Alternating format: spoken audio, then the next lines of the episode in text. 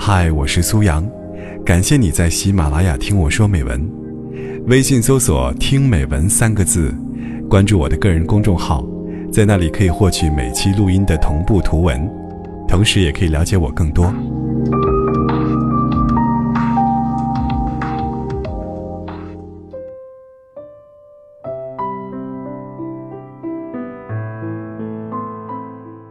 在这个男人不缺性、女人不缺钱的时代，经历过几次或刻骨铭心、或不痛不痒的爱情以后，很多人对爱情好像都少了点信心，也少了点耐心。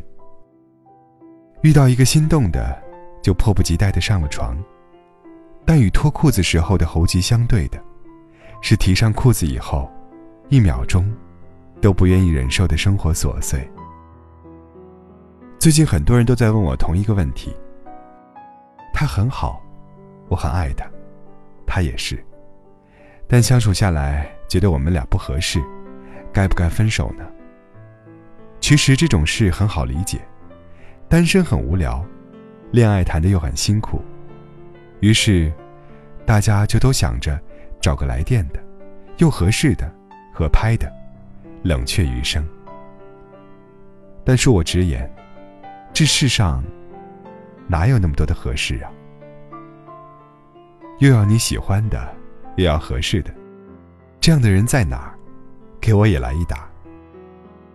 找对象这件事，在大多数情况下都是单选题，要么找个合适的，一了百了；要么找个你爱的，百忍成钢。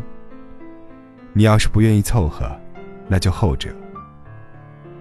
至于你想做多选题，又喜欢又合适的不是没有，但那是高级玩家的事情。我们中的大多数人都没那个段位。在我的几千个微信好友当中，够得上的两只手都数得过来。说这个，不是为了让你绝望，是想让你清楚，这个概率有多小，然后老老实实的，去选择跟你爱的那个。你主观上以为。不合适的人，百忍成钢。在这些提问的人当中挑一个聊一聊吧。先交代一下背景：这个男生跟女朋友是经朋友介绍认识的，他对她是一见钟情，于是就展开了疯狂的追求。其实，女生对男生也很有好感。在一次聚会上，男生当着众人的面，借着鲜花美酒向她表白。她也就顺势答应了，很快，两个人就如胶似漆了。中间也都带回过家里，双方家长也都没反对。但是几个月过去了，当最初的激情过去，矛盾渐渐多了起来。男生开始觉得忍受不了女朋友了，觉得虽然依然相爱，但他们不合适。怎么个不合适？我问他。他说：“性格不合，能再具体一点吗？”我追问着。他说：“我这人喜欢热闹，但他讨厌一切社交应酬。他喜欢养狗养猫，但是我讨厌一切带毛的生物。他隔三差五就跟我说他工作上遇到了什么不顺心的事，满满负能量。我就跟他说：‘你工作上的事我又帮不了你，以后这种事……’”你自己消化，或者跟同事聊聊就得了，非得我陪你上火。我一说这话，他就说我不爱他。我说，如果都是这种事，那你先停一下，回答我几个问题。你喜欢热闹，那么你一定要他陪你一起应酬、一起玩吗？他有要求你，你不许和朋友玩吗？他说都没有，但是他会不爽，看他那个脸色。我玩的兴致都没有了。你不喜欢宠物，但他明知道你不喜欢，也还是一定要买一只回来养吗？他说：“那倒没有，他不知道。追他的时候他问过我，我骗他说喜欢来的。那他如果有不开心的事，第一时间想到的是一个男性朋友，你会吃醋吗？”他说会。我接着问。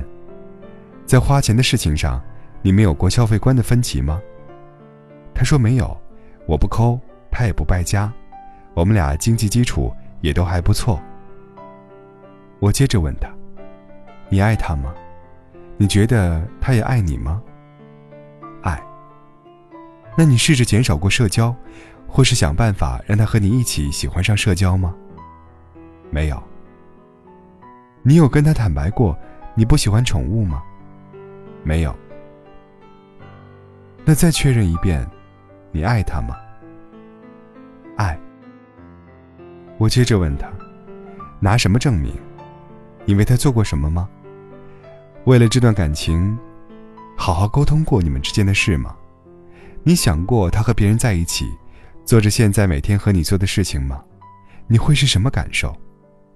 除了客观的、不可抗拒的现实因素以外，只要不牵扯到三观，那所有主观的不合适，都是扯淡。记得之前朋友安利了一部剧，叫《完美陌生人》。在这部充满了赤裸裸的爱情婚姻中的矛盾的恐怖片中。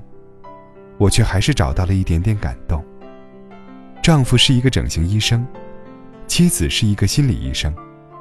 丈夫去看心理医生，主治大夫却不是妻子，妻子去隆胸了，操刀的也不是丈夫。后来妻子问丈夫：“你不是以前总说我的工作就是浪费时间吗？为什么你还要去呢？”丈夫说：“你不能因为药不好吃。”生病了就不去治疗，同样，你也不能因为解决问题不容易，就不去尝试啊。爱，是个动词。你什么努力、什么尝试都没做过，就说不合适，那只能说明，你根本就不爱他，不愿意花心思去沟通，所以不愿委屈自己做任何改变。这样的话，你还是去找个炮友吧。那个省心省力，费肾不费神。爱情没有那么多借口，如果不能圆满，只能说明爱的不够。